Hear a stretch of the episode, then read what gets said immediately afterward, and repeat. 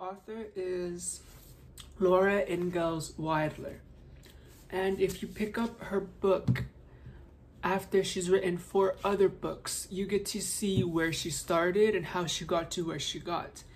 It's like listening to an artist's fifth album body of work and then going back in time listening to their debut album and you see how much they've grown, how much they didn't have control in the beginning, how they were like making mistakes, and how the fifth body of work is like professional. Like if you listen to Love Sux by Avril Lavigne, you you hear it and you think this is too perfect, this is too on the nose, this is too pop punk.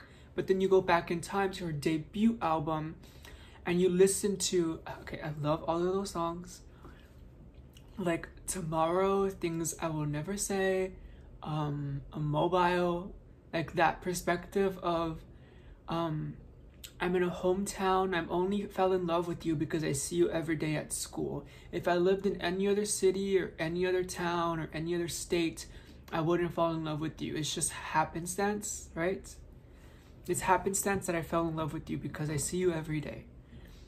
That's why like teenage relationships are so funny to me. Like how are you gonna marry?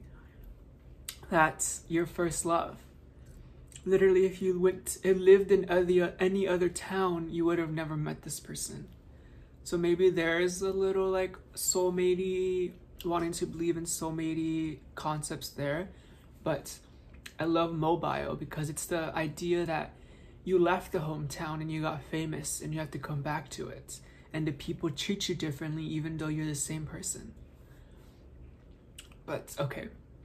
Um but I need to say that I love Love Sux because it is perfect, it is on the nose, but she had to take so many albums just to get to that album.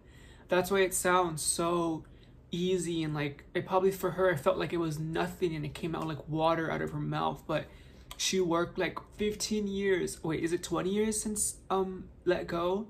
20 years for that album to come out. Like it just puts it to perspective there is a lot of good songs on there, like Avalanche, like um, Love Sux, the title track.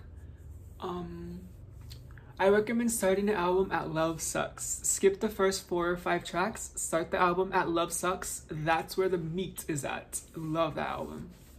But it was so cool because we got to, this book was very observant. So it was like Laura observing and then writing about what she thought. So she was like observing her dad um, making bullet powder for the bullets so he can use them the next day and how he his routine how he poured hot water into it. So it was very like i'm observing the world and i'm writing about it. So funny how i talked about avril lavigne's let go. That's what let go was about. It was i'm a little girl observing the world and then i'm writing about it. And love Sux was like the world already did me wrong. The world already did me right. So now I'm just gonna feel, I'm just gonna write of what I feel instead of like writing about what I observe. Do you think that shows like artistic growth? Like your first album is like what you see, and by the time you get to the fifth album, it's like, fuck this. This is, I gain confidence in my feelings and how to write songs. I'm just gonna throw up. I think a critical um, critics' response to Love Sux is that it seems unfocused, but that's the whole point. That's what pop punk is. Like when you have pop artists and producers who know how to make a hit song, you need a pop punk rebel in there to be like, just throw middle fingers up to everyone. Like, be like, this came out fast, this came out easy, and this is a reaction to all the perfect ballads all the perfect trap rap songs. It was a response. Okay, but let's read a passage. Her and snapped at her. That scared her. I should think it would, Ma said. He was so savage. I thought he was going to bite me. Oh my god. Hello, Avril Lavigne, bite me. said Aunt Eliza. I believe he would have. I never heard of such a thing, said Ma. What on earth did you do? I turned right around and ran into the house.